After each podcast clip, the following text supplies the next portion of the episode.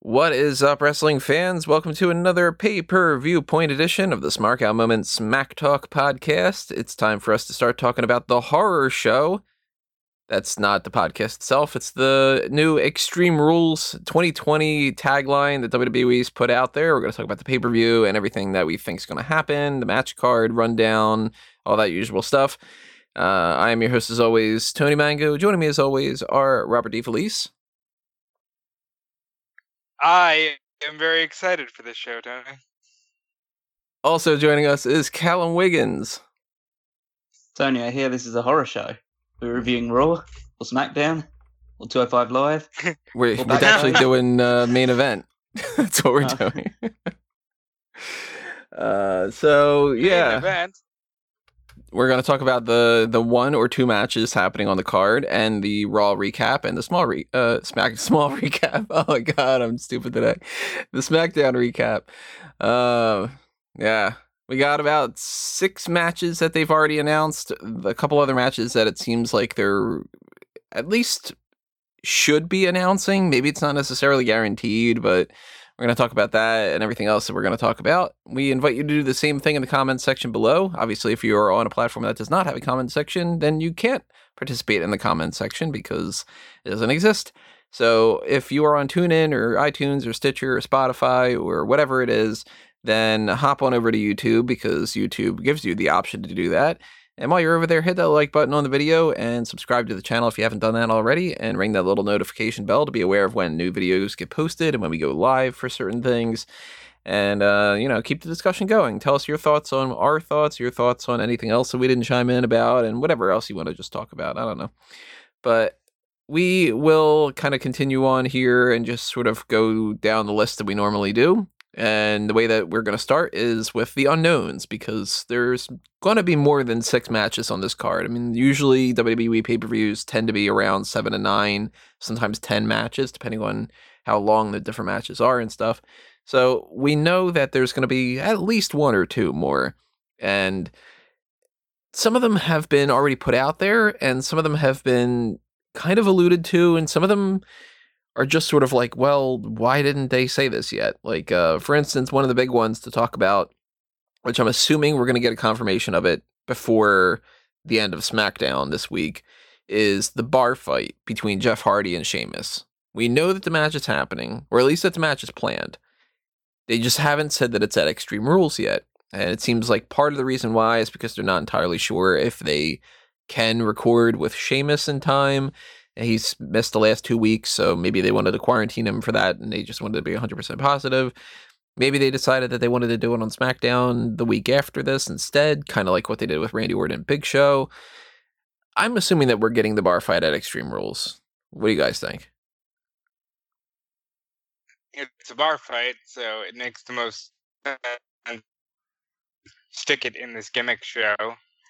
I don't know. I think anything can happen. We've seen a lot of like, hey, AJ Styles is going to defend the Intercontinental title on the Friday before, and Randy Orton is going to fight the Big Show on the Monday after. So maybe they'll just save this for the Friday after. But I think it's got to be Extreme Rules. Um, I think it probably will. If they can put it on Extreme Rules, they will do it. Cause it'll be some sort of, I imagine, highly gimmicked cinematic match. So, I mean, we're already going to get probably an abundance of those on this show anyway. So I guess you can either look at it as one of more won't hurt, or there's too much, and so they'll put it onto Raw to stretch it out, on SmackDown next week to stretch it out a little bit. But I think that there's a good likelihood that that match ends up on uh, Extreme Rules as long as Sheamus is healthy to compete in that. Since it's going to happen at some point anyway, we might as well do a prediction just in case it's on here, even if it's not. Uh, of course, if anything does change, we're going to address things in the hot tags. If it's you know they change before the hot tags coming up and stuff like that, we're going to do that on Friday night. So that's usually beneficial. Of like if they decide, you know what, actually this match is happening, then we can kind of give our predictions then. But at least as far as right now, I'm thinking that we're getting it, and I'm thinking that Jeff Hardy pretty much has to win this because a lot of people, and to a certain extent myself as well, I- I'm not as uh, vehemently opposed to it as a lot of other people are, but a lot of people do seem to be uneasy about this whole storyline and consider it very insensitive. And I feel like Hardy lost the last match, and if you put him in a bar fight and he loses that too, it's almost like you're purposely trying to piss people off and make them feel a little bit weird. So I got to imagine Hardy wins this, whether it's on SmackDown or it's at Extreme Rules. You guys agree? Yeah, Jeff Hardy will win. Don't think there's too much uh, debate. yeah. over that, really. Otherwise, why why have the match? So why have the match? If internet issues we're all getting crossed over here. uh, so that match is going to happen once or uh, one way or another, I should say, not once or twice. But we know that, um, yeah, hopefully not. Well, maybe they'll uh, do like a bar crawl and they'll just do multiple bar fights. but the Randy Orton and Big Show match, that's not happening here. They've announced that that is going to be an unsanctioned match on Raw. Now, I got to assume the reasoning why here is twofold. Actually, it might be threefold. I'm not entirely sure about one of them, but my first thought was okay, they want to pop a rating on Raw. And they think that this is going to do it. Just to be like, oh, it's two legends and Tony, it's an unsectioned. That can't be. That can't be a reason why that's uh, they want to pop a rating. They want to fill up time because they've got nobody that they can bring onto the roster at the moment because half the roster seemingly has COVID. Well, that's another thing is if you have not a whole lot of options and you can spread some things out and you think you've got enough for the pay-per-view that you don't need this on there, then why put it on the pay-per-view and have it potentially get lost in the shuffle as well if you can make that a raw thing and that solves potentially a full hour's worth of their material because they can do a lot of stupid crap that leads up to it. You know, they can do like Flair has a promo about Big Show. You, you don't want to do this, whatever. And Randy Orton cuts a promo about how, well, this is what's going to happen. And then Big Show cuts a promo of, yes, I am going to fight, whatever. And then they do a setup, and then, you know, Garza attacks, and then they have an impromptu match with whatever. And then, you know, like they could do a lot of stuff to just bullshit and waste time and everything. So, I do think that that's a factor as well. But then the third factor I thought was just maybe they don't have the resources to film this at the same time. Maybe they've got too many people scheduled to record Extreme Rules and they want to limit the amount of people that are actually on there. And they said, you know what? Well, like, let's not have the Orton and Big Show people in here because then we don't have to have Flair around everybody. And then we don't have to have, you know, this person and that person, uh, whatever it is. I don't know. I'm thinking more than anything that it's just a matter of them being like, it'll work better on Raw, and screw it, we don't need it on Extreme Rules because you know it's not the way that pay per views used to be. It used to be TV show leads up, well, house shows and TV shows lead up to pay per views. That's when all the important things happen outside of the rare episodes of like Raw and stuff. Then it became no, no, no. The pay per views are just to set up to watch the TV so that you watch the pay per views, so that you watch the TV, so that you watch the pay per views. Then nothing really ever happens. Lately, their philosophy seems to be a mix of those where it's sort of like we're building up to the pay per view, but at the same time, we know that the pay per views don't need to be the most important thing in the world. So we're going to put some stuff elsewhere. And well, we're looking at it on a weekly basis rather than a per night thing. And I think in their mind, it's just like, well, then they wait two days and they get it on, or they wait one day and they get it on Raw. They're still getting it. Screw it. They're getting it for free instead of whatever, even though they're not because you have to pay for cable. But when that happens, I'm assuming we're all in agreement here. Randy Orton wins, right? Oh, Never mind that. I want to know why this is an unsanctioned match, but they're sanctioning a match where one man has to rip an eyeball out of the head of another man. Can that's my concern with this. I mean, Randy Orton and Big Show have fought each other thousands of times. Why is this not sanctioned? it's all legal stuff. You know, the matter with like uh, this uh, Orton and Big Show thing and the the I versus I match, they just need to file all the paperwork, cross all their T's, and dot all their I's. Something take that's out getting all crossed. Yeah, like, I I just yeah, Randy Orton's gonna win. Randy Orton is one of my favorite characters on WWE right now. Like he's doing good work. When Randy's motivated, there's hardly anyone better. And the return to the Legend Killer stuff is motivating him, and it's working for me. I think Randy is gonna get rid of the Big Show. He's gonna kill Ric Flair, and then he'll be on to Drew McIntyre, where I think he will win the WWE Championship at SummerSlam. I'm I'm pretty much like echoing a lot of that sentiment. Really, beyond the besides the fact that I don't think he's actually winning the title at SummerSlam, but I think he's he's Drew McIntyre's opponent, the ready-made opponent for him at SummerSlam, and for that to be the case, then he has to defeat the Big Show. I mean, there's really no like positive to Big Show winning. So little little do we know this is leading to a cinematic match where it uh it takes place in Big Show's Big Show Show house. Yeah.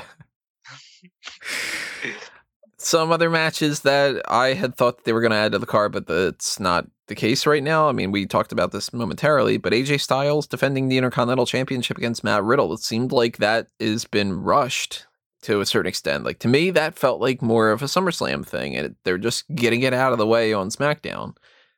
I'm really uh, surprised about that because I thought that we'd get Riddle versus King Corbin here, and that Styles might not wrestle at Extreme Rules, and maybe they would just kind of roll with the punches that he had defended the title against Drew Gulak and that he had wrestled this and wrestled that, and he didn't necessarily need to, and whatever.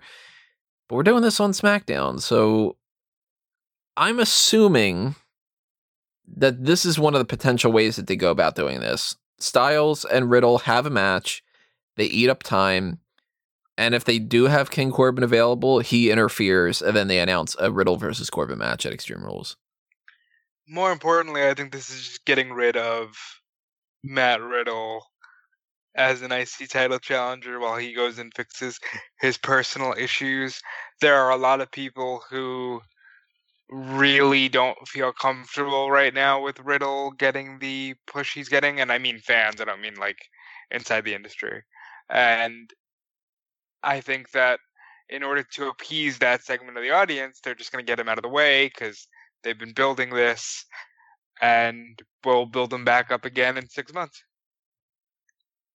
Yeah, it's just going to go on those sort of lines. Corbin will if he's available, can screw him out of that match, lead on to that their feud, which has already seemed to be in the works. Styles gets to keep hold of the title, move on to whatever ne- whatever's next for him.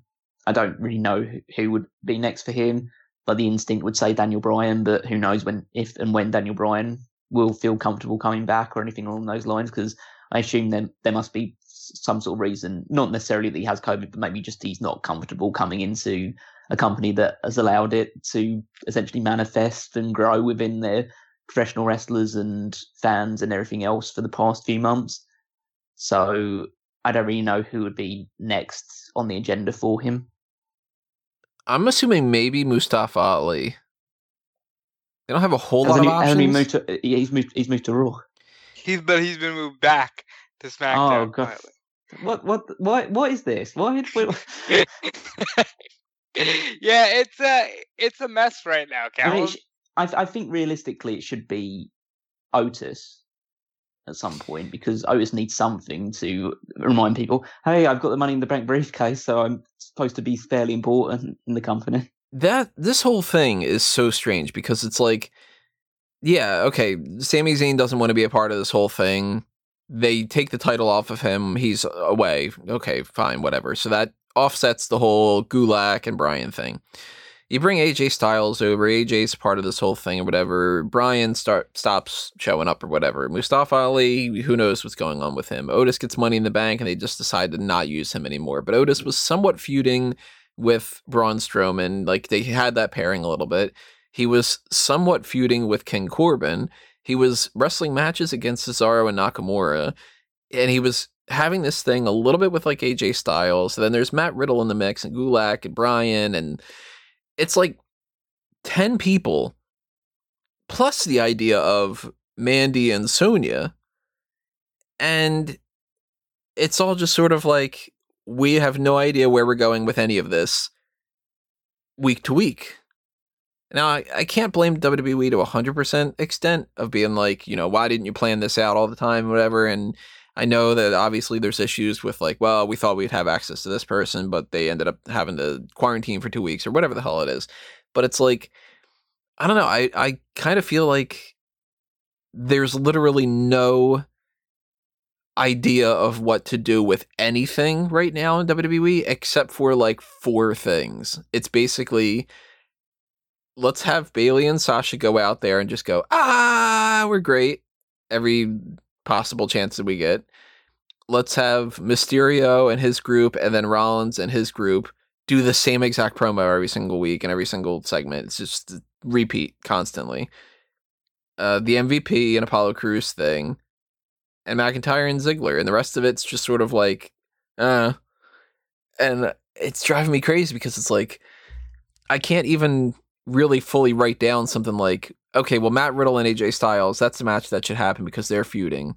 Because it's like, ah, well, Riddle's feuding with King Corbin. Ah, well, no, King Corbin was feuding a little bit with Otis. Ah, but Otis is with Mandy. When Mandy's with Sonya, they're not with Dolph. Robert Roode's not there, and Tucker's not there. And Bryan's still there, but he's not there. And Gulak's there, but he's not a part of it. And Sam, like, I'm like, ah. Just give me the cables, Frank Grimes. Yeah. oh well yeah it, it's just it's a mess all across the board and i think the more we dive into this card the more we're gonna just repeat those sentiments mm-hmm. Well, one match that I'm expecting them to announce, and if they don't, then they purposely set this up and then just said, I don't know, screw it. Is a tables match for the SmackDown Tag Team titles because the New Day and Shinsuke Nakamura and Cesaro have been feuding for a few weeks. They've literally had the tag team title match end in a whole bunch of shenanigans that sets up a tables match in a rematch. It's their way of having their cake and eating it too, just being like, look, you're getting it on SmackDown. Haha, no, you're actually not. You're actually going to get it at whatever. If they don't do a tables match, what's the point of the table thing? If they do a tables match and it's on SmackDown, or they do the rematch in general and it's on SmackDown, they should have just done it the week that they did it. I hate when they just repeat things for the sake of it. I'll get around to the Nikki Cross and Bayley thing later. But that to me seems like a, a 100% given that they're just waiting until Friday to announce. yeah i not only do i see this happening but i see cesaro and nakamura winning the belts I think so too. I think the New Day will retain. I don't like tables matches, so I'm not looking forward to this one. Even though the four guys involved, I'm big fans of. I think the table the table stipulation is going to restrict them. who knows cal maybe they'll uh they'll tag each other in and out for the first half of it before it just breaks down to a tables match Yeah, exactly. Want to throw out a plug while you're at it? yeah uh Uh, yeah, just? Yeah, go to Patreon and a dark cast thing and listen to me rant about a stupid tag team tables match from the uh, Paul Heyman podcast extra episode we did uh, reviewing Vengeance 2002. So you can obviously talk, follow the rest of the Paul Heyman series here on the Smark Out Moment YouTube channel and the podcast feeds. But we do extra editions that you can get at the ten dollar tier at uh, Patreon and you can listen to us rant and review about Vengeance 2002, which outside of that tag team match was a pretty good show. And we'll have future ones coming up for in August for both the Global Warning show and SummerSlam. Yeah, so reminder everybody that is the Dark Cast right now going on. That's uh it'll be posted on Saturday. So if you don't see that on Patreon, that means that you're not at the ten dollars or higher tiers because those are the ones that give you access to those kind of things. Even five one and five dollar means a lot, but ten dollars and up is the whole point of the Darkcast.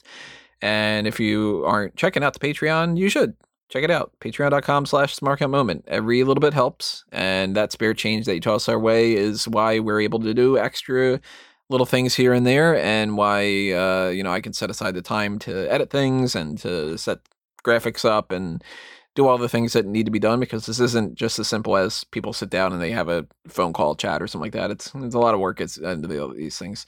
So um yeah, patreon.com slash smarkout moment. Show your support in whatever way that you can.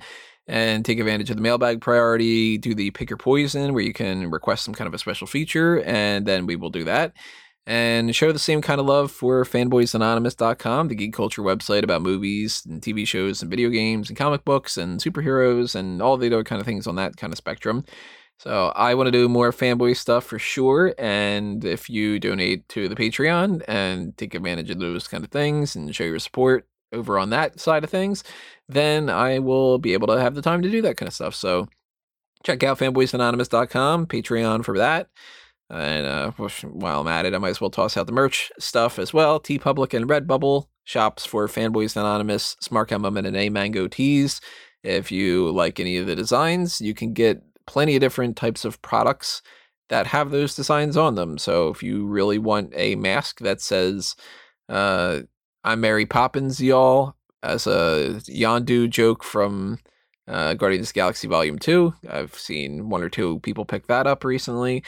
That's there, but maybe you're like, yeah, I don't need it on a mask. I want it on a t shirt. You can get it on a t shirt. Maybe you want a sticker of something. Stickers are available, pins, buttons. Uh, they added like backpacks and uh, jigsaw puzzles, I think, the other day or something on Redbubble. I haven't gone in and made it to where everything can do that. It's every time that these things happen, it ends up being like a big process. But um, yeah, go ahead, and browse the catalog, check it out, pick up anything you're interested in. All that stuff is great. One more match to talk about that might be added to the card, at least as far as I'm aware of. It seems like they purposely avoided this, so I don't think that it's happening, but it might which is the Street Profits defending the Raw Tag Team titles against Andrade and Angel Garza. I would have assumed that they would have announced this on Monday Night Raw if that would be the case, but maybe they're keeping the Street Profits away for some reason, and maybe they're just dragging Tony, this out until SummerSlam. On the bump. We got to announce something on the bump on Sunday morning. What the hell? Did the bump happen today? Do they still do that on Wednesdays? Yeah, they they did. It was a like two hours about women's evolution, and then on Sunday they'll be like, "Hey, guess what? We're gonna do uh, Angel Garza and Andrade against the Street Profits." And for the love of God, I hope if that match does happen, Angel Garza and Andrade win the belts because they're a fantastic package.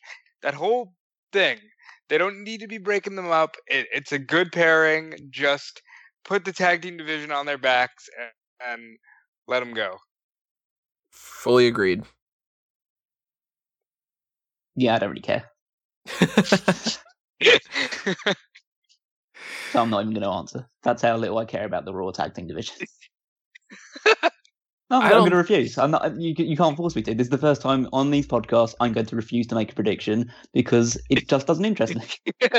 You know, I it's weird that you're taking a strong enough stance on that. I feel like the SmackDown tag team division is significantly worse.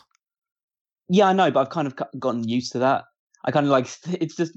I think the, the the Raw side of things, like the Street Profits and Viking Raiders whole debacle thing, even though there were elements of it that were fun with the actual build up to it, then that shitty thing that happened at uh, Backlash and the stuff that's fallen out from it, and the fact that the Viking Raiders are just jobbers now.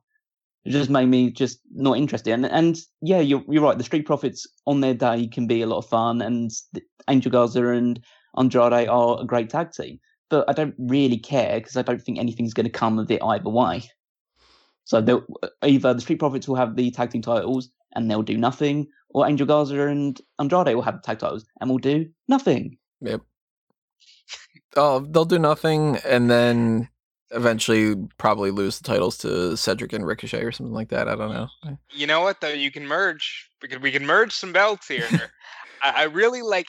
I don't see a reason for the brand division to exist right now. I don't. And you can make the argument of, yeah, but uh, some people are getting a chance to shine. Right now, I don't see it. I don't see a lot of people shining because of the brand split. I see Braun Strowman will forever be able to say he's been a world champion, but that's about it. Like, merge the fucking shows. But here's what I have to say to people that say merge the shows: fix the writing first, then you can have your shows merged. Okay, because but, like- because essentially the reason why the shows are shit is not because the rosters are di- disparate. It's because the writing shit and the creative direction is shit and the booking is shit. And if well, you don't fix any of those, it doesn't. teams. Can't they merge the shows? Like, It doesn't matter because if if you're gonna just give whoever's on whatever roster on whatever show just completely shitty direction the entire way through, then it doesn't matter how many who's on what show or if your two shows are unified or anything along those lines. It's still going to be crap. So fix that first, then do whatever you want. As long as you can actually write and do something that's actually compelling and useful and actually makes you want to tune in every week, rather than just sit there and just flick through YouTube because I feel like I have to come somewhat prepared for these things. then, then, then yeah, you then fill your boots. Do, do, then fill your boots. Do whatever you want. Merge the brands. That's fine. But until you can do that, then it doesn't matter because it's still going to be bad anyway. Well, here's a perfect example of brands that aren't merged, but they're trying to have their cake and eat it too. Is it the second time I used that phrase on this podcast? I You haven't hate. cake. You, you're really getting into that cake meme, haven't you? That everything's cake. Yeah, oh yeah. Yeah, What you know that, what? sir? Let's let's sidetrack here. What's that meme? What is it? I, I keep seeing people All right, saying so- everything's cake, and I don't actually have like the the gumption so to look it up. So there's been a long history of, and it's like exploded recently, of YouTube videos where somebody presents something which looks like just a standard object, like a book or a, a glass of water or something like that, and then you cut into it and it's a piece of cake. so that's literally that's what they're Yeah, referring to. Just okay. everything is cake. I it's thought like that this just- was like some kind of a thing going around where like cake now means like everything is like shitty or like you know like everything's like 2020 everything's uh uh There's getting all messed up that, shit. like, like and I was just like why are people using cake as like a bad thing cake's great you know no, Yeah, that's the one good thing. Uh, if the show was cake, it'd still be uh, way better than anything we're gonna get. Maybe that's the thing with the Rollins and Mysterio. Uh, is it an actual person, or are you gonna take the eye out and hey, look, it's cake? all right now now we're on cake topics uh you got one choice uh to pick a cake to eat what what cake you getting Calum, tell us the weird, uh, you know, fruit Yeah. based whatever kind of thing that you got. It's a Belgian bun, Tony. I don't know if that counts as cake, but um, that's what I would have. Or it's either a Belgian bun or a fruit cake. That's my things. That, they're the things I Ah, fruitcake, come on. No, I mean like a I real like cake. cake. That is a real cake. No, I'm talking like real cake, like a you know, like a sheet cake or a Bundt cake or like a I don't know, like a chocolate cake or What's a your def- strawberry shortcake your- or something like What's your definition of cake? Something that like uh is cakey. Fruitcake's like a brick. yeah, but it's it's made with the same materials as a cake is made out of. It just has a load of fruit inside of it. Oh, you could take flour and eggs and make a, a roux and it's not cake. How do you know? Uh, Like- like this this current meme going around, anything can be cake. So you make a everything can be and cake, yeah. So Am I- uh, I I'd go cake? with, uh, I would go with the chocolate mousse cake, and that'd probably be my one. You sound like you're ordering. Yeah. I'll go the uh, I'll go the chocolate mousse cake, and then I just Are, are we not allowed to eat cake? I thought that's what we were doing here. not Let on the the- job.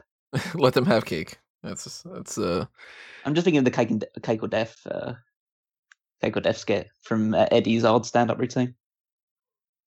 If you haven't seen it, which I am That by familiar. both your just like flabbergasted uh, pronunciations, you need to is you should I would like definitely recommend anybody who's listening to this to just look up that skit and then just repeat it like for three hours rather than watch Extreme Rules. it sounds really familiar. Cake or death. It's mm, cake or death. Yeah, Huh. yeah, Now I gotta Um, Google cake or death. I can't exactly. I can't do it because I'm not Eddie Izzard and I'm not great. But you know, So you just got- so we're clear, guys, Extreme Rules is this shitty that we have com- completely sidetracked. Because yeah, it's it's two more it's fun. twofold. Extreme Rules is not that interesting and cake is great. cake is great. So it's like, you know, of course we're gonna, you know, talk about that more. I'm pretty sure Mm. I've seen this cake or death thing because that sounds so familiar. I'm, I'm, it's about like at least ten years old, right? oh god, it's it's uh, twenty plus years Much old. I think. that. Okay, so then yeah, I'm sure that I, I think I might have seen it in high school or something like that. But um, anyway, uh, is cheesecake uh cake or pie? Cake. I go it's more on the cake side of things, even though it makes more sense that it would be pie. Who puts cheese on a cake? I know what cheesecake is. I'm not pretending like I'm completely ignorant. Yeah, I was gonna say things, it's not like American cheese or like Swiss No, cheese or something. I know, I know. It's just like it's cream cheese, isn't it? So it's like Mhm. why? Why? Who ever Yeah. thought putting that in some sort of thing and calling it a cake? And it's not even a cake anyway. It's got a biscuit base and everything like that. It's not a cake. Hey, I'm still I don't know confused what about is. what mince meat pie is all about because that's got no meat in it.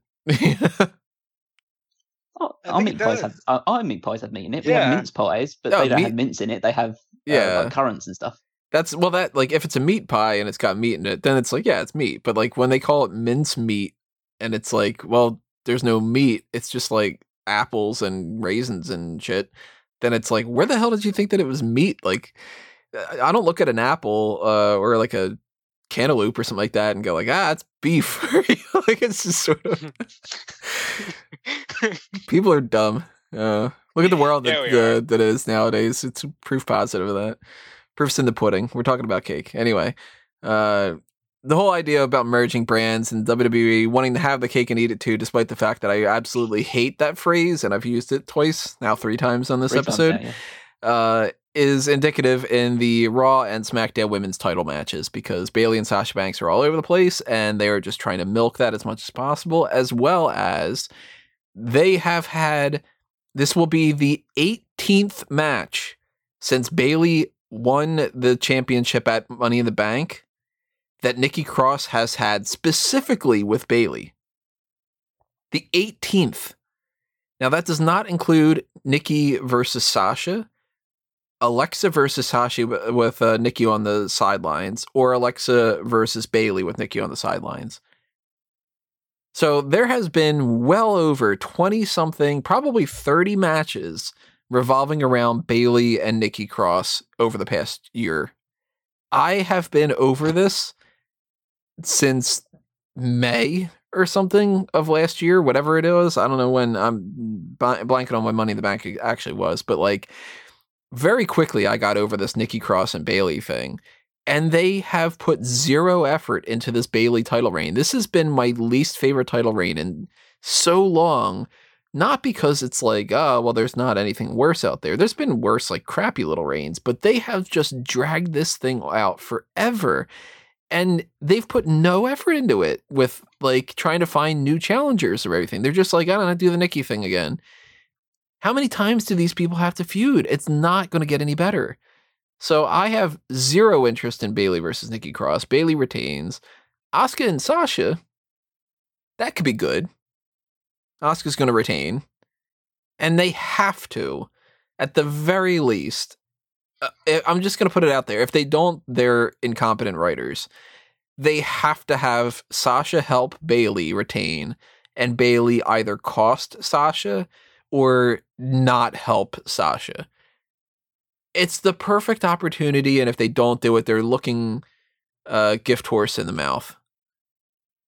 By, Bayley and Asuka have to retain here because it's just whatever. Even though I'd be rather 100% down for Nikki just wins the title and they just don't do this whole Bayley and Sasha thing anymore just to get it over with. But I could not care less about Bayley and Nikki Cross right now. And the Asuka and Sasha thing is just like, wow, there's two people that could have a really good match together. It sucks that it's getting bogged down with the other crap. I know you guys don't agree, so the floor is yours. Go ahead, Cal, because I think uh, my answer is probably already known. Well, I've turned a corner on the Bayley and Sasha thing as well. I think they're great. I think everything they've done since WrestleMania has been pretty great.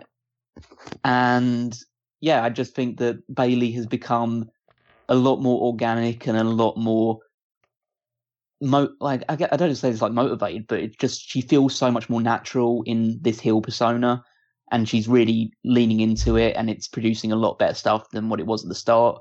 And Sasha, I, I think she's actually starting to overwhelm Sasha in terms of how, in in terms of how much she's bringing to the performance side of things. Sasha's been great, but Sasha has been really good for a while. And I always think that Sasha's character work has always been on a consistent, very good level. Whereas Bayley started off really bad and has just shot past her in terms of it because she's just very over the top and very pronounced about it. In terms of the matches, the Asuka Sasha Banks one is the far more interesting in terms of a visual spectacle because those are two of the best women's workers on the entire roster. They're going to put on a, a good performance, and I think Sasha won't try and like, well, obviously will try and make the most of his opportunity. And the Bayley Nikki Cross thing, it can still be fun because Nikki Cross in singles matches is fun, but as Tony says, it's been seen and done too many times already to really develop any kind of real interest or attachment in the actual match itself. Even if I have found Bayley's character work a bit more compelling, it doesn't mean that I really care about this match because the result is a pretty much a foregone conclusion.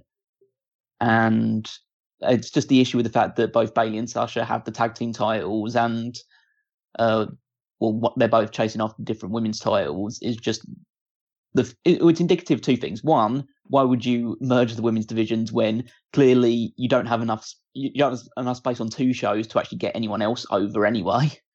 So I don't I don't see what the um, benefit of that would be if you if you're already going, already in the situation where you have to put four of the women on SmackDown in a karaoke contest because you can't seem to come up with any kind of compelling feud for any of them at this point in time outside of it. Atrocious. How Um, embarrassing was that? How fucking embarrassing was that? Yeah, it's, um, but then it's also just it's that issue, and then it's also the fact that because of the them holding the tag team titles, it means that we've seen Bayley and Nikki Cross, not um, Bayley and Nikki Cross in different forms because Nikki Cross and Alexa Bliss are one of the only tag teams in the women's division, and Bayley and Sasha Banks are one of the only tag teams in the women's division. So obviously they're going to be fighting each other constantly. So I don't think that there's that much to look forward to in that match, other than well, just Bayley will end up retaining. And I think Tony's idea is right that you should have some sort of incident which costs uh, where Sasha Banks is cost the match due to Bayley getting the interference wrong, where Sasha gets it right, and that can drive the wedge between them heading into SummerSlam. I would go one step further on that in terms of the Sasha and Asuka match, is that Asuka should retain and then immediately get attacked by Shayna Baszler. And that sets you up for SummerSlam for the Raw side of things. I don't think uh, the, the latter will happen, but I'll start with uh, Bayley. Bayley, I was very hard on Bayley when she turned heel. I was not a fan of it for a long time. Bayley has flourished without an audience. The fact that it's just her and Sasha going out there and messing with Michael Cole and, you know, maybe some of the NXT people around the ring, and that she doesn't have to play to a crowd has really helped Bayley from a character perspective. Well, because they uh, they don't have to deal with the idea that the crowd would be silent. No, the crowd wouldn't be silent. The crowd would be trying to get themselves over with some dumbass chant, and then they'd have to play into that. Um, but I really enjoy Bayley right now as a character. That being said, especially in this match with Nikki Cross, I have zero interest once the bell rings. So Bayley should win because Nikki's fun, but I don't care. I don't care about Nikki Cross right now, and Bayley needs to retain this title. Sasha Banks is the greatest women's wrestler, in my opinion, going today, and her match with Asuka should tear the fucking roof off the Performance Center. But I have to agree with you guys and say that she ultimately doesn't get by Asuka, unless they just want to just completely rub it in people's faces that like the four horsewomen in some way, shape, or form have to be on top at all times. I don't see Sasha winning this one. I do see Bayley inadvertently costing Sasha this match just so they can start to go on the road to SummerSlam because we have to get this match in the ring at some point, Bayley and Sasha. But as far as Callum's idea for Shayna Baszler attacking Asuka, I'm gonna say no, but that happens the next night on Raw after Asuka successfully beats Kairi Sane. Shayna Baszler runs through Kairi, that's her send off, and then also beats up Asuka in the process. I'll go uh, an extra step further too. I think that we are not getting Bayley versus Sasha at SummerSlam. I don't think that Bayley is even defending her title at SummerSlam.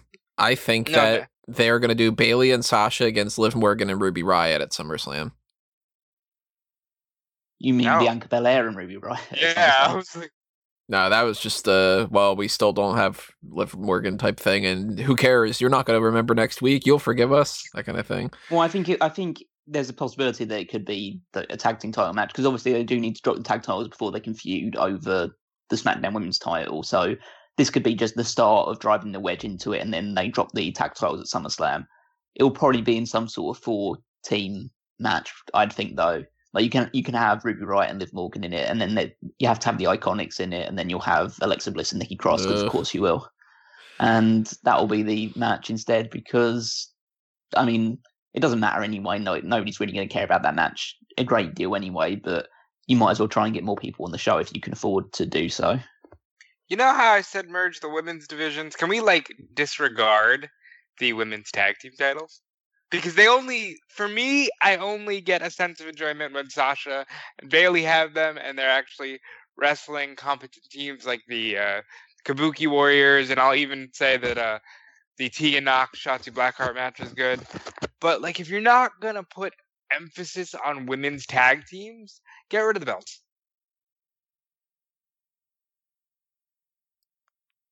Well, I am totally up with the idea of just kind of getting rid of some things here and there. like, uh, you know, just we don't have to have You- this many these many hours of TV and whatever, and you know.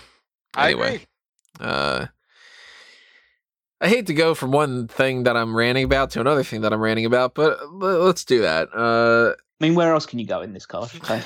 well, I have positive things to say about two matches that we haven't talked about yet, and I have one split decision about a, a different one. But let me get the the bad thing out of the way right now. This eye for an eye match. I wanted this to be the last thing we talked about because this is, is so much fun to me. This is fun. What the fuck? What are we doing? I hate How- everything about this. Basically, how did we get here, guys? I hate Well, they that. had, a, they had a clever idea of Seth Rollins driving Mysterio's eye into an announce table, or not announce table, into the ring steps, and then let their imagination run wild. the ground. Yeah, some some guy probably high on something in the in the uh, writers' room said, "How about we do a match where one of them has to take their eyes out?" And then Vince laughed and thought, "Hmm." That just had a like had had an attack of what he probably assumes is genius, what most people would just acute to like madness or something to that effect. biting off of uh, AEW from a few months ago. No, Oh, yeah, just, because oh, yeah, that that was just like, oh, it's an eye for an eye because Moxley had done something where he injured Santana's eye. They didn't literally say Moxley is going to take his hand and pluck out the eyeball of Santana. What the fuck is this? well, that's because that's WWE going, see how much better we are? We're actually going to give you that. And we're going to do a CGI thing. And the CGI is Ah, going to be nice. awful. There is no way that this is going to. Here, all right, here's multiple levels to unpack on here. For, number one, technically speaking, the idea with this feud leading to a quote unquote eye for an eye match makes sense. Explaining Okay. that the eye for an eye thing means that you're going to rip the eyeball out. That's a different story because this could have been a match of the winner is the person who pokes the other person's eye out. The way that they did it in AEW, which would make sense, and it would still be pretty stupid, but at least it would be like, well, okay, Rey Mysterio got his eye messed up and he wants to poke Seth Rollins' eye. Okay. I'll bite on that. When you start throwing in the whole like they're gonna pluck the eyeball out of this other one's socket and whatever, I'm like, is this gonna be some Kill Bill bullshit where they're gonna try to pretend like uh they actually ripped it out and that there's like, you know, the little uh uh nerve endings uh, coming out of there or whatever, and then that they're gonna somehow try to act as if that could ever be realistic. Like, I know we're talking about WWE. We're talking about a, place that The Undertaker was burned alive and he ascended to the heavens and lightning falls down from the, the whatever. And, like, sure, okay, whatever. But, like, if you mean to tell me that these non mystical characters like Rey Mysterio and Seth Rollins, that one of them's going to have their eyeball plucked out and that that is going to ever amount to anything other than well they're done for the rest of their career and they never come back again and that's it and they always have to have an, an eye patch on if they're walking around anywhere and forever they will always reference this and when they go into the hall of fame they still have an eye patch and they're like yeah remember how i lost my eyesight because i lost my fucking eyeball? This is so beyond stupid and there's levels of like embarrassment when it comes to something like the Money in the Bank match, where that match was just this like slapstick, silly nonsense crap that I was just like, God, if I was watching this with Caroline and we weren't like already having dated for years and whatever like that, I would be embarrassed and I'd go, I, I promise I don't like this, you know? and then for something like this, like if somebody watches WWE and they see what's most likely going to be the end result of this, and they go like, "So, what do you do for a living?" Like, uh, it's hard for me to be like, "Oh, I write about WWE and I do this and I do that," because then if they would be like, "Did you see that eye for an eye match?" and I'll be like, "I don't think it's real," like you know, like it's just kind of like, I hate this feud on so many different variables because I've hated the Carrillo and Aleister Black inclusion I've hated that Austin Theory just disappeared. I don't know if this is about like speaking out or if it's about COVID or if it's about something else. I've hated the whole every week it's just like we're having somebody attack somebody, then we have a tag team match, and then it turns into I'm gonna get your eye. Ah, I didn't. Get you next week. Kevin Owens is a part of this now, and that's just not really doing anything for me, despite the fact that Kevin Owens is awesome and one of my favorite people that's on the roster. I can't see either of these people winning this match and having it work out in any fashion.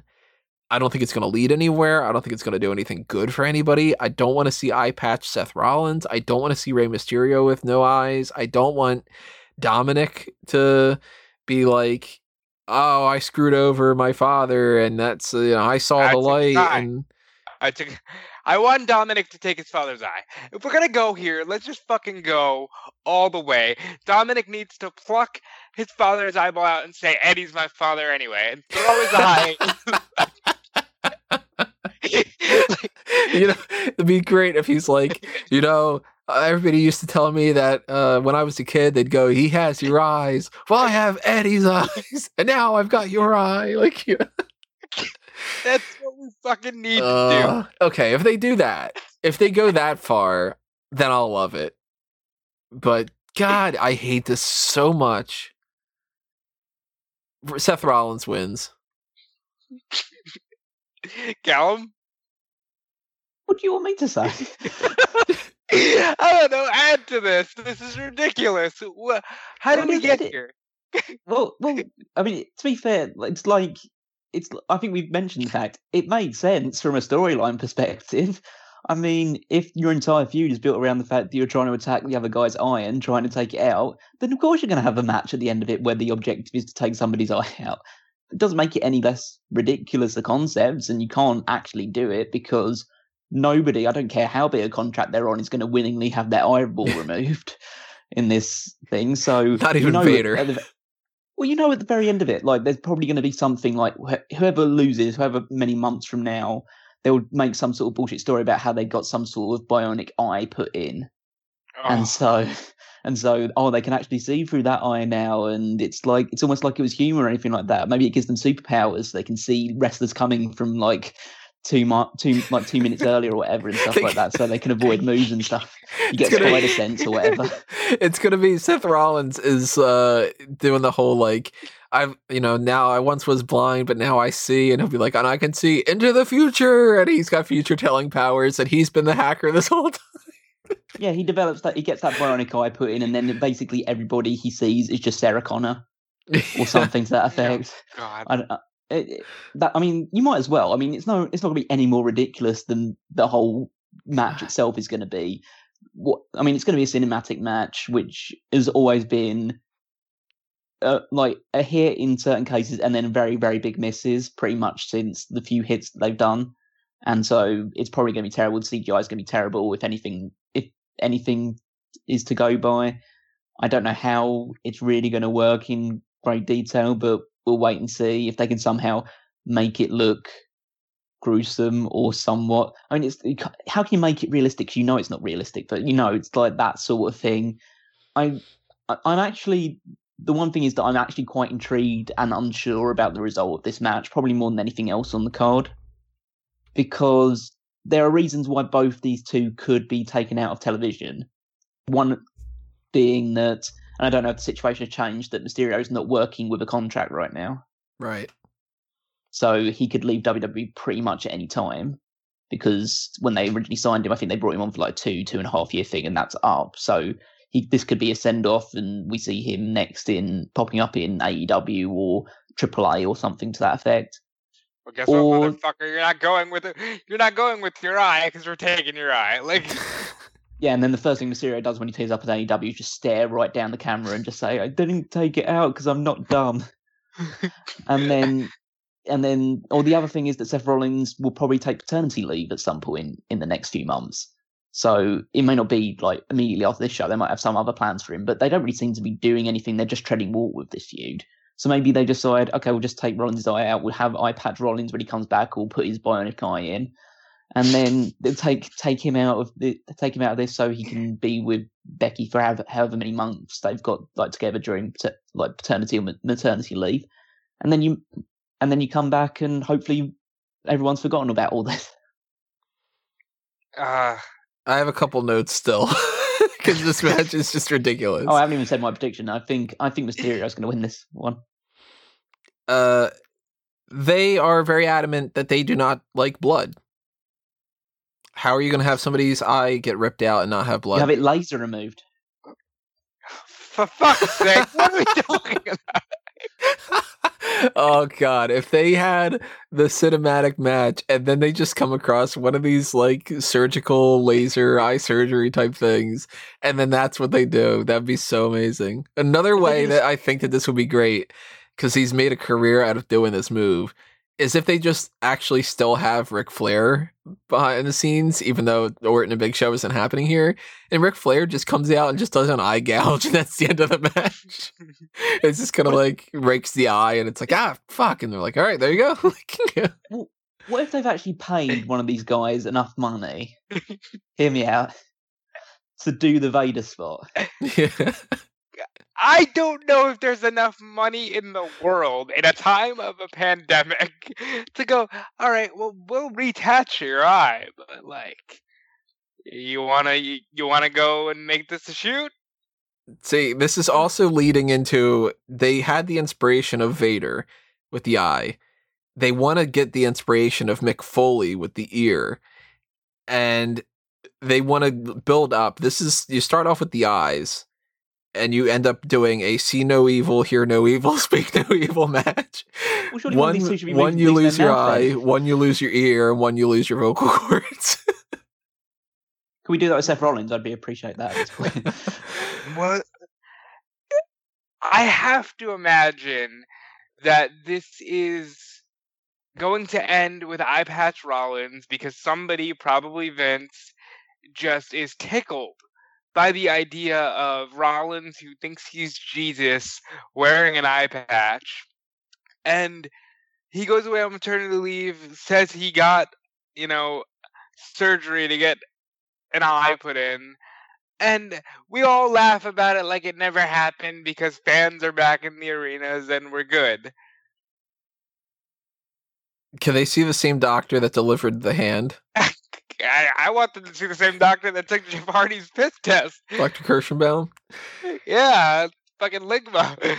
I could see them having Dominic turn on Mysterio and having Rollins be like, you know, I corrupted Dominic and do that kind of thing. Uh, I I don't know. This just oh crap! I just thought of another. I apologize for this in advance. If Rey Mysterio loses his uh his eye, can they change his uh finisher to six one eye?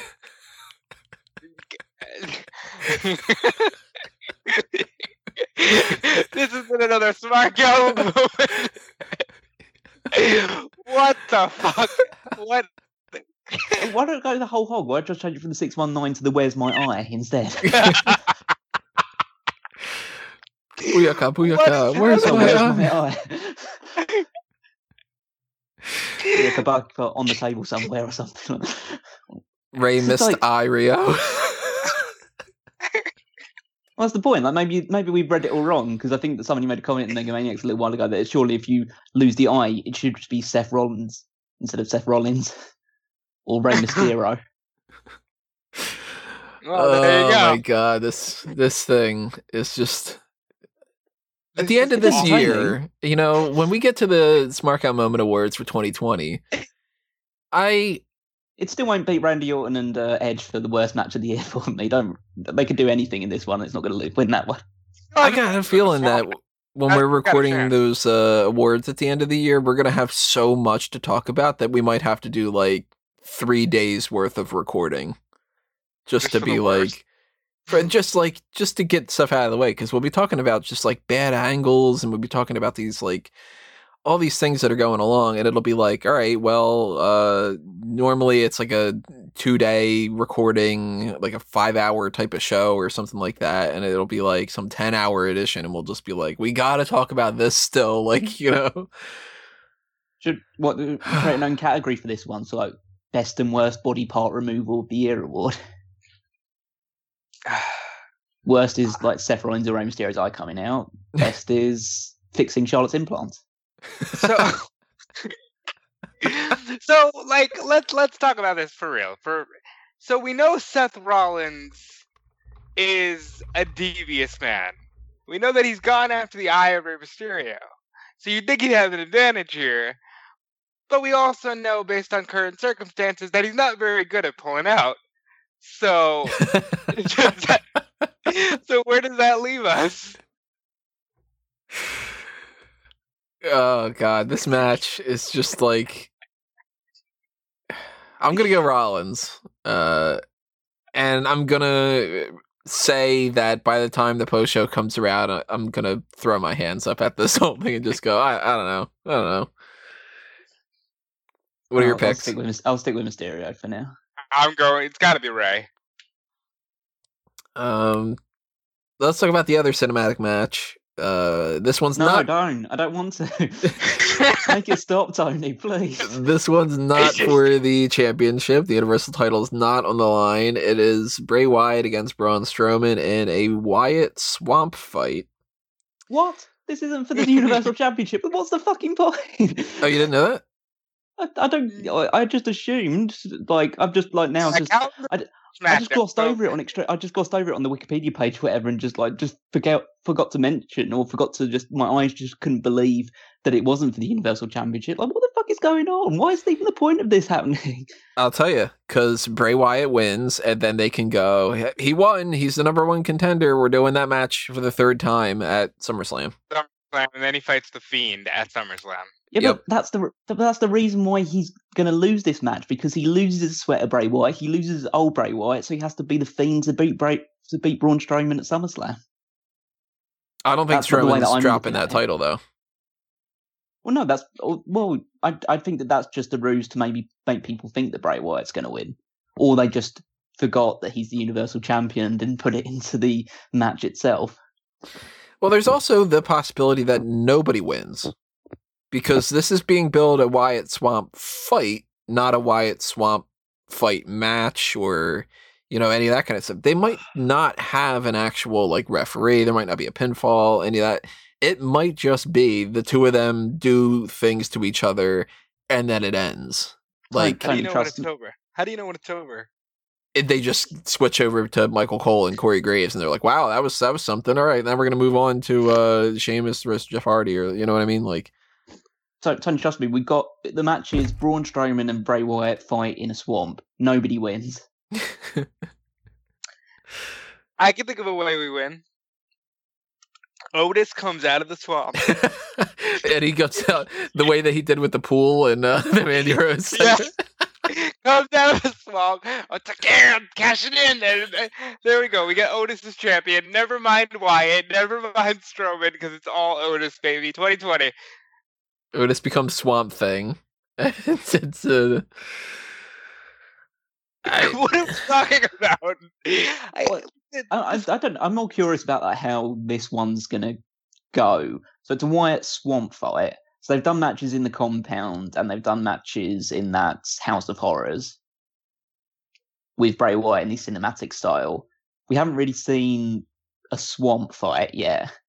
So I imagine there's going to be a lot of water. I imagine there's going to be some of these like holding heads under the water spots for a little while.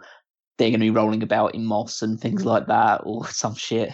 And it's just, you know, it's maybe this one's going to be a bit more visually interesting than the eye for an eye match, which probably just be a standard match with cinematic elements put into it. But this is just so uninteresting.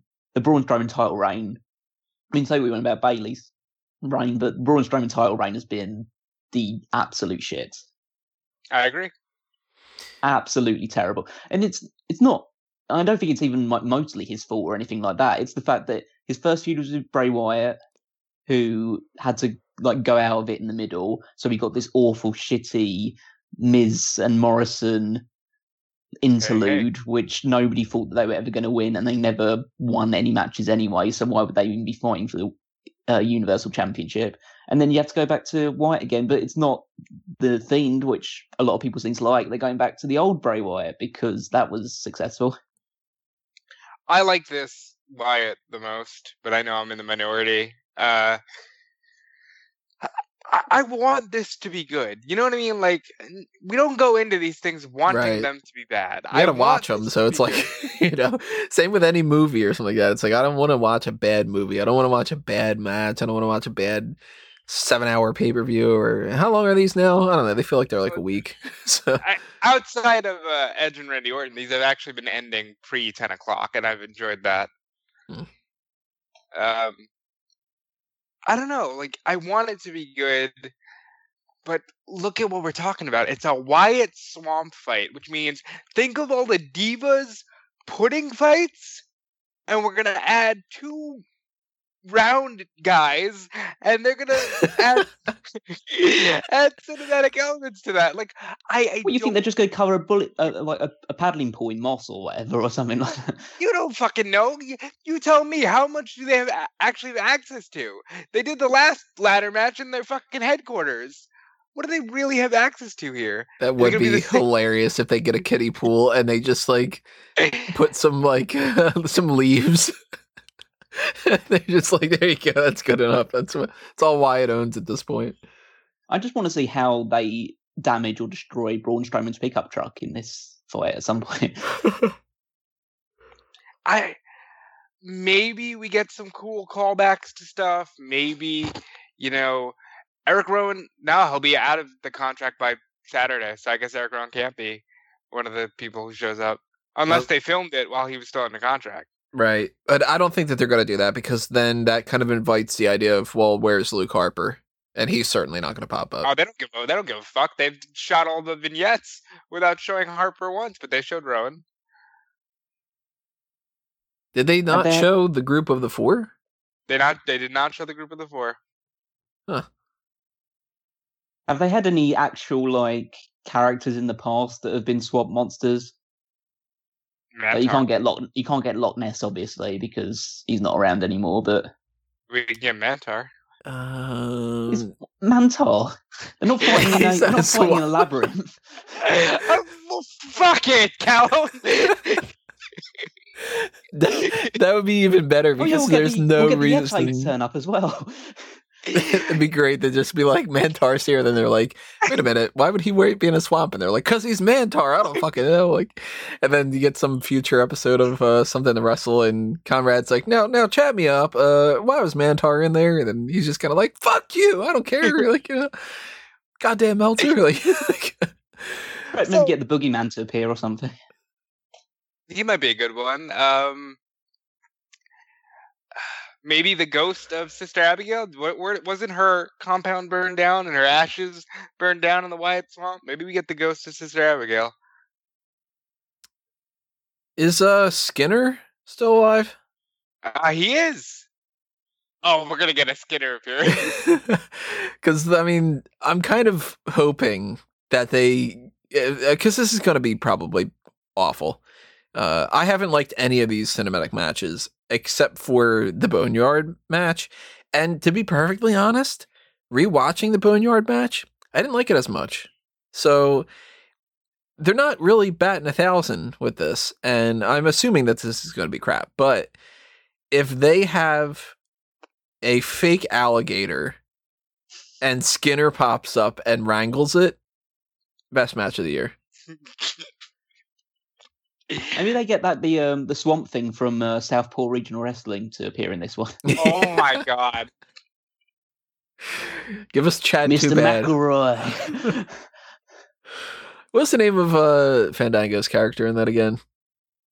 oh, he's, he's one of the commentators, but I can't remember Yeah. he's his name. that's crying over Renee. He was like easily one of my favorite parts of the whole thing. Fandango is awesome. Oh, the commentary, the commentary team was the best part of that thing. Just Lance the Catamaran and with John Cena and I, I'll get yeah, I can't remember. It's like remember the Chuck other- something. Yeah, I thought it was Chet. Chet. Oh wait, it might have been Chet. Yeah.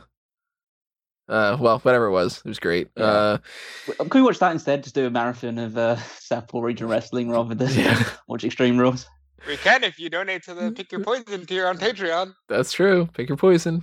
Uh, it- I think that there's a possibility that Strowman does some kind of lake of reincarnation type crap, and he ends up coming out as a heel. Um, I'm actually worried that that might be the case. That they might have like Wyatt turns Strowman heel, and Wyatt's his uh, manager, and that they get like Roman Reigns to come back and beat Braun Strowman. I don't think that- him in the swamp. I don't think that's going to be the case, but uh, like that's something that I'm like, oh, I really hope that that doesn't happen. Um, yeah, this is just uh, We're missing opportunity here. They're fighting in a swamp. Make it a triple threat: Braun Strowman, Bray Wyatt, and Shrek. Ah, the Shrek that- crossovers we could do here. Yeah, that, I mean that would that would definitely get viewers tuning in if Shrek became the Universal Champion. If they decide to make this a title match as well. then you got it too confusing though, because Shrek is an all star, not a superstar. So Oh know. Jesus Christ! Can we move on? What the fuck? no, this is my podcast now. And I, was, uh, I went Shrek in the I went the Universal Championship picture. if this starts uh devolving even more so like that, I wouldn't be shocked the way that 2020 has been going. If we get Summer Shrek instead of Summer Slam, I'd just be like, that's that's 2020. Just whatever. Just do it. Just put, put the bullet in my head.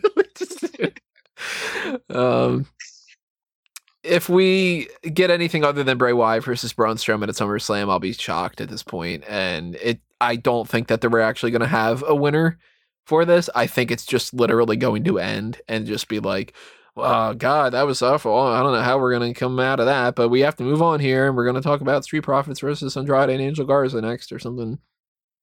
Wait a minute. Wait a minute. What was that thing that came out of the dumpster last month with the Street Profits and the Viking Raiders? Will that thing be in the swamp? Oh God, had- I have to, I have to add that down to my extra characters uh thing. In in terms of like after we've gone through like this these many rabbit holes, I think that the actual match is going to end with Strowman. I don't I don't know if you pin them in a swamp fight or you just lay out Bray Wyatt, but he's going to lay out the the Bayou Bray Bray Wyatt, and then either the light's going to go out or it's going to go dark, and then it the Fiend is going to lay out Braun Strowman, and that sets you off for SummerSlam. I'm gonna go with Strowman thinks it's over because he's thrown Wyatt in the swamp, and out comes the Fiend, and the Fiend chokes him out, and Braun Strowman kind of slinks into the swamp, and we just cut away and find out what happens on SmackDown. Can we get uh that they think that they've killed him uh off and whatever like that, and then we get like the shot of his hand popping up or whatever like that, and then he comes back as Super uh Bray Wyatt, like Super Shredder. And it's just uh it's actually Kevin Nash instead of Bray Wyatt. Kevin Nash is available. Turtles. Just now, I want to watch Teenage uh, Ninja Turtles instead. Can we just do that? Can like, uh, can you pick your poison and do the? Uh, then we could do Secret of the Ooze fan tracks. I can watch that instead. I'm down for it. Oh man. Um, and then maybe who knows? Maybe we'll get Husky Harris will be the next match instead of the Fiend, and we'll get that kind of set up. Husky Harris versus Braun Strowman. We haven't gotten that yet, so bring that back. Anyway, we still have two more He's matches. Oh, I've got it. His finisher should be the Shrek Breaker instead of the Neck Breaker. The Shrek. I'm just booking this all in my head now. Get you carry out, on. Get out of my swamp. I'm, j- I'm trying not to say something about Donkey Punch, but it's we're gonna leave it at that. Uh, we also have the United States Championship on the line here. It is Apollo Crews against MVP. Apollo Crews is still I'm assuming holding that old championship because he hasn't been on Raw for the past two weeks. And MVP has had the new United States title, which we've talked about already. Although, actually, Callum, I don't think I got your opinions about this. Uh, what do you think about that US title? I mean, it's fine. I'm not like. I, I guess the, the, the big benefit of the new title is that it's not the old one, and that's not even a real knock on the design of the old one. It's just been around for too long.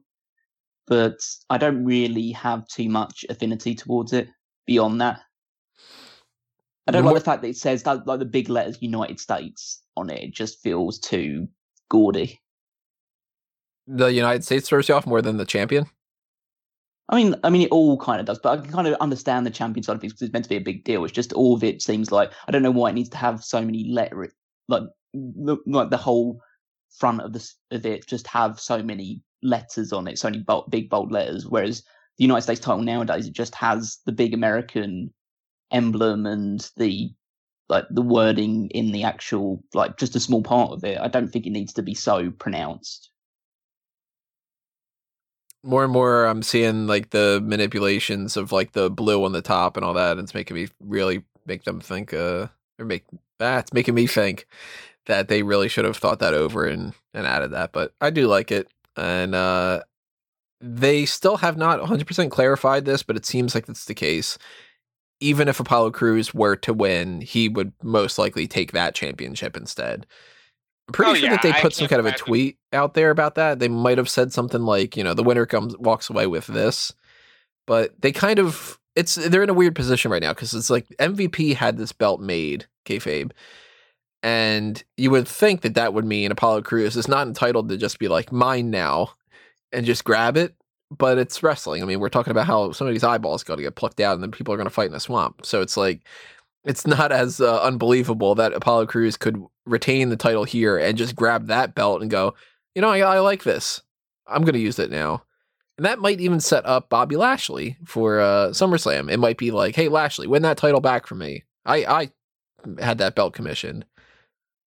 So that's where I think that they're going to go here. But if MVP were to win and just carry that belt, makes sense too. So I'm not opposed to MVP winning. I like MVP a lot. I just I think that it has to go to Apollo because otherwise he just looks like a chump, but that's not totally out of the realm of possibility either. But I'm gonna go with Apollo, just play it safe. But if MVP wins, I'm good with it. I would find it really hilarious if Apollo Crews wins, he gets possession of both belts, he just looks at the new one and goes, nah, and just drops it in or something. And then like, you like had all this fanfare about the new title, and it's apparently been in development since like early this year or whatever, or yeah, even uh, like before this year. And they just go, eh, we'll just stick with the old one instead. But I think Apollo's going to win. He's going to, for some some reason, either take possession of both belts, or MVP will keep the old one, and then he'll just set Lashley on Apollo, and then when Lashley wins, he takes the title instead. I think the long term is that Lashley becomes the United States champion at SummerSlam. Just how that happens. Yeah. For that matter, I also think that there's a possibility that if we're booking so far in advance and stuff, that Apollo still might join MVP's crew. And maybe down the line we get MVP and Apollo Crews are the tag team champions or something like that. Well, I think they're they're teasing that Cedric Alexander is going to be the next member, isn't- aren't they? They are, but I think that that might just be, you know, something to do. I don't think that they're going to split up the Ricochet tag team. I think that they kind of like that for some reason. Because they're so over and like doing such great things at the moment. oh, then again, look at the crowd reaction everybody's getting.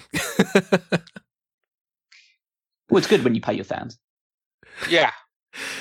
It's really weird when you see i've been noticing it a lot more lately where it's like uh like rick boogs is wearing like a seth rollins shirt and he's like booing seth rollins and stuff.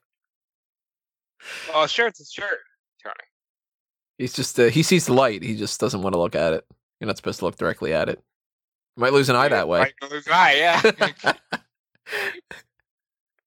god imagine if that's how that match ends they just like look towards the lights and they're like ah fuck then it's like referee's like oh ring the bell yeah it's It's just a match where they fight outside, and whoever manages to point their opponent's head at the sun long enough loses. The Yeah.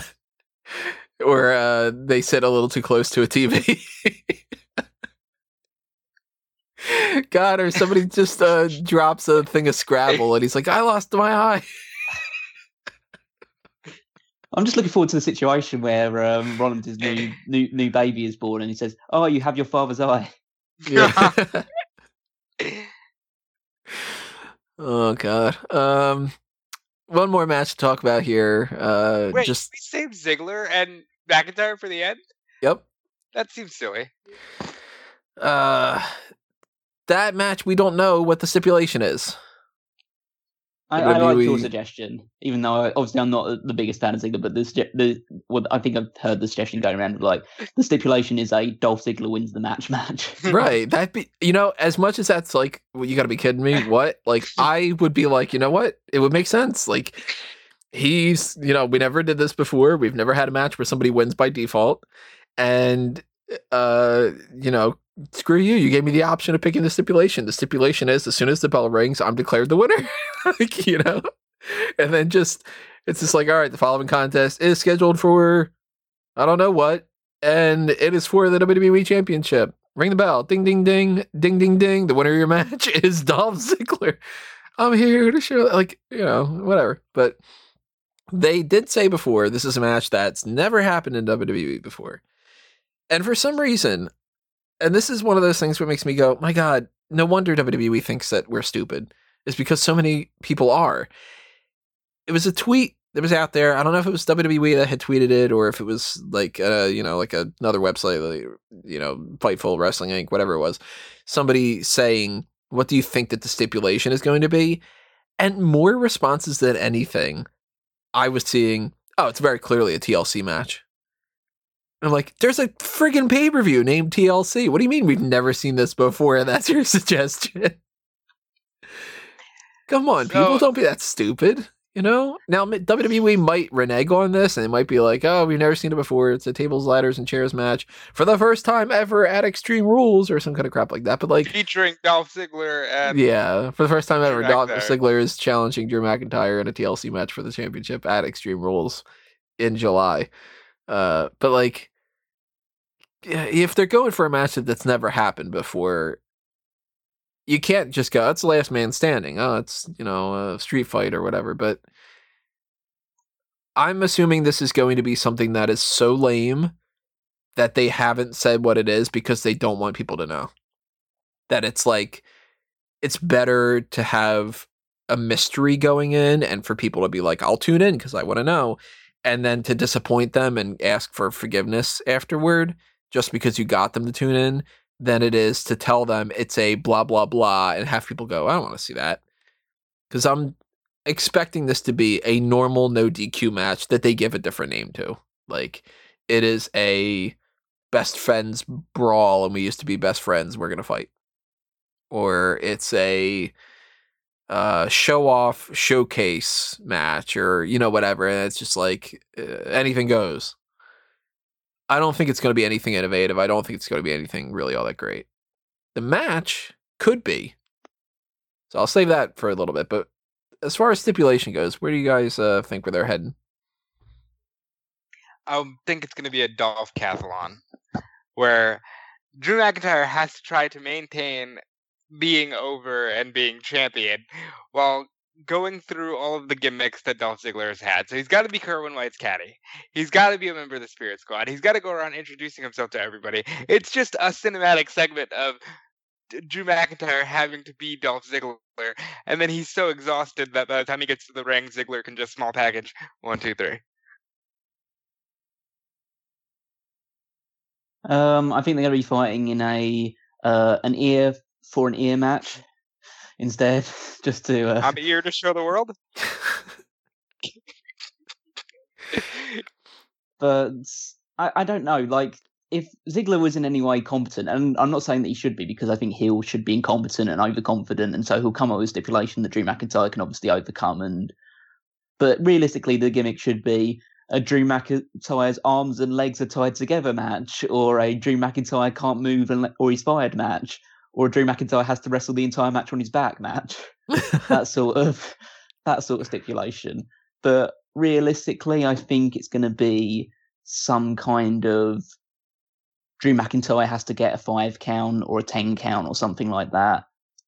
Some something where the odds are stacked against Drew McIntyre and he has to lay down lay out Dolph Ziggler for a long time, or maybe it's going to be some sort of thing where Dolph Ziggler doesn't even announce stipulation until the match is happening, and then when he loses by pinfall, he changes the stipulation, and then when he loses by submission, he changes the stipulation, that sort of thing. I think they did that thing with um, uh, Lance Storm and Mike Awesome from a WCW show, and obviously, when you're looking for really great ideas, you look at WCW in the year 2000.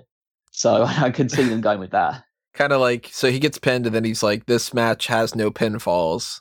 Yeah, exactly. And then he taps out. This match is also no submissions. Like yeah, I think I think the no way they did it out, in um, you know? yeah, I think the way they did it in WCW was that they had Awesome just beat Storm repeatedly by pinfall, but then they said it had to be a five count instead. And then he beat him by submission. He said submissions don't count, and there's no DQs or anything along those lines. So I think that that will be the case, and then we'll just come up with a well, whatever the match ends up being, and no DQ, no count out, five counts only, but you have to get to the your feet on a count of ten. That sort of just this all this bullshit to try and get Ziggler to win, and then McIntyre somehow walks away with the belt anyway. Yeah, none of us are thinking that Ziggler wins, right? No, What the uh, Tony? can't- it come can't on. We possibly talked about a lot- happen. We've talked about a lot of ridiculous things, but I believe that Rollins or Mysterio will legitimately have an eye pulled from their head before I believe Dolph Ziggler will actually become WWE champion. yeah, Shrek will interfere in that swamp fight before Dolph before Ziggler Dolph becomes Ziggler WWE becomes champion. Yeah, Yeah. Drew McIntyre's retaining here, and if it's a regular enough match, I think that they could have a really good match. I do think that's- that that's the- it's actually the got a lot of potential. Yeah, that's the issue. It's the fact that these two could have a really good match together. It just depends if the stipulation is something that hinders that or not. And hopefully it doesn't, because I'd just like to see them wrestle and do a good job. Because as much as I rag on Dolph Ziggler, he'll put on a good match with Drew McIntyre. And that's the thing with Drew McIntyre's title reign. It hasn't exactly been littered with star-studded opponents, but he's been putting on good matches on these shows. So hopefully that continues with this one. I can't think of anything that's like a playoff of the zigzag, the claymore, like anything that would be like a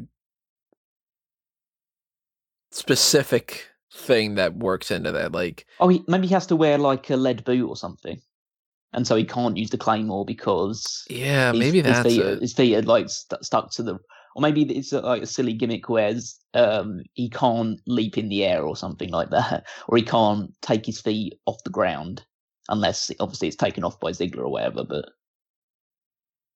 I mean, if they do something as simple as like a Claymore is banned match, that's gonna seem pretty weak. Where it's maybe like you Ziggler know, comes to the ring with an actual claymore. maybe A claymore on a pole. it's just a sword fight. Yeah. yeah, that, that, that, would- that could work. Just be like Brave, get come like have McIntyre come out and like Braveheart war paint, all that stuff. They could do the thing from uh, Robin Hood Men in Tights with the uh, uh, parry, parry, thrust, thrust, that kind of thing.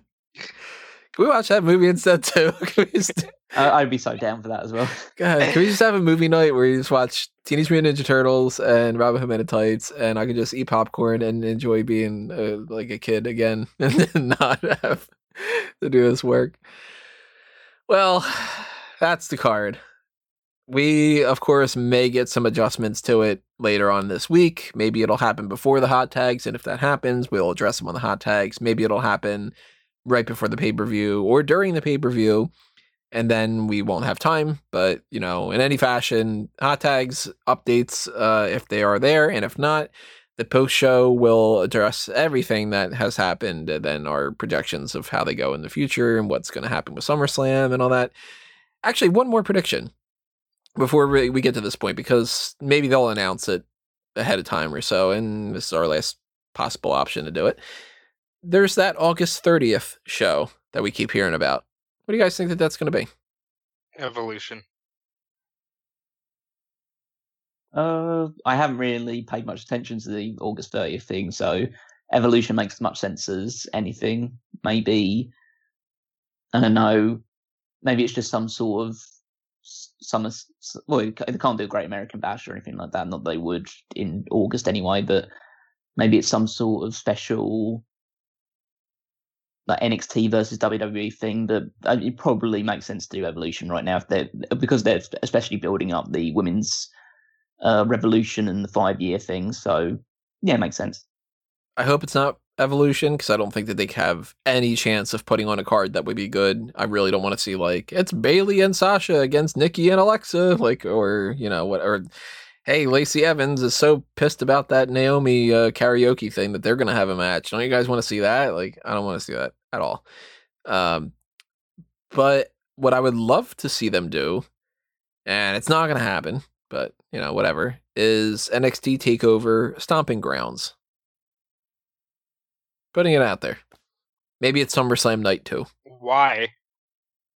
Because okay, uh, there, there Stomping Grounds that... makes perfect sense for them to do during this Performance Center and Full Sail type thing. Okay, now there is something that's less likely to happen than Dolph Ziggler winning the yeah. it would make sense. It's logical, so it probably wouldn't. Uh, but it might be SummerSlam night too. Maybe they split it up. Something to think about. Could be the Hall of Fame. Maybe they're gonna. Yeah, maybe it's not a like an actual in ring performance show. Maybe it is just like a special event Hall of Fame. Hmm. In any fashion, when we find out, we will let you know in whatever capacity we can know, and we'll kind of roll with that. But yeah, this is the breakdown for the horror show at Extreme Rules, which is one of the worst the names horror. that they've ever had. Uh-huh. And yeah, this, this card looks awful it looks like it could be one of the most interesting pay per views, and maybe not necessarily in the best way. so I'll break it down when we get to it. But uh, you, in the meantime, tell us what you think in the comment section below. And I've talked about some plugs in the meantime. I will talk about some other things to be aware of in the future. Uh, but before we uh, say goodbye, we have other plugs to talk about one real quick thing I want to mention that I keep forgetting to do lately is to remind you to vote on the Sexiest Superstars tournament that is going on right now. Go ahead and vote on the current round and set up the next round because that's the point of a whole tournament. And, um, you know, kind of pay attention to that sidebar on the website because you never know what's going to pop up on there.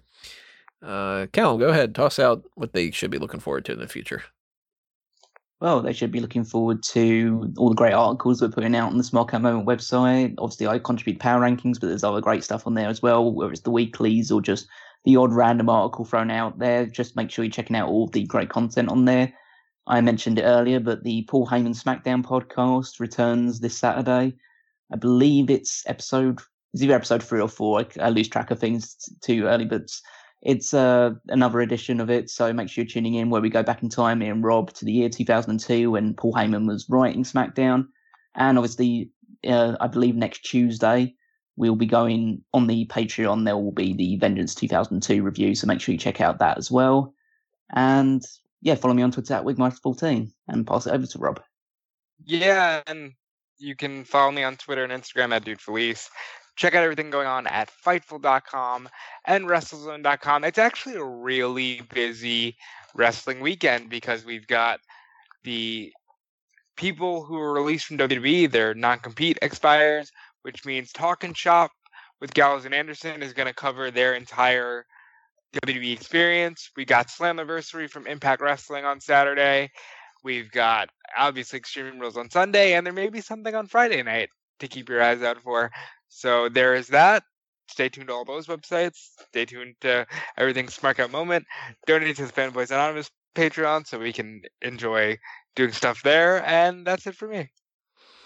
Alrighty, everybody. Yeah, stay tuned to the channel and all the different platforms that we got the Twitters, the Facebooks, the websites we've mentioned, uh, Bleacher Report, Wrestling News. I got stuff I'm writing up all the, all over the place on there uh, Fanboys Anonymous and Mark Out Moment and blah blah blah. Start clicking around, follow things, like things, share things. That kind of stuff is all great. And uh, the next time that you're going to be hearing from us, other than the things that we just talked about, is the next week, which is blank right now. So I haven't figured it out yet. So I'm still taking these suggestions about what you would like to see us do over these course of these next couple of weeks where we don't necessarily have to do anything in particular. I know that one of the suggestions is to do the tier list for the AEW roster, which Callum has set up in advance, so we might be able to do that soon. I know that another suggestion has been to do superstar scores or one more match Christian. I know that uh, the Randy Orton Big Show thing's going on, so maybe we want to do some kind of a Big Show retrospective of some kind, or look at Randy Orton in some kind of different fashion and do like a top rope list of the best legends that he's killed or whatever it is. I don't know. There's lots of different options. There's Miss This Mark. There's uh, which we haven't done yet, so that's the thing. There's Wrestling is 2020. We could bring back an old topic, or we could do something brand new. Basically, if you got a suggestion, drop it in the comments below. I'll take all that into consideration and then we'll see what's happening. And then you'll be aware of it if you hit that subscribe button and you ring that little notification bell. That's going to do us in, though, for Extreme Rules. The horror show is going to continue throughout the rest of the week and hopefully end at the very least on Sunday. And we will see you there with the post show. But until then, 2020 is the horror show. that really is. It really should just be 2020 at Extreme Rules, and people will be like, ah. we'll see you then, everybody. Though for now, this has been another Smark Out Moment, and we're being counted out.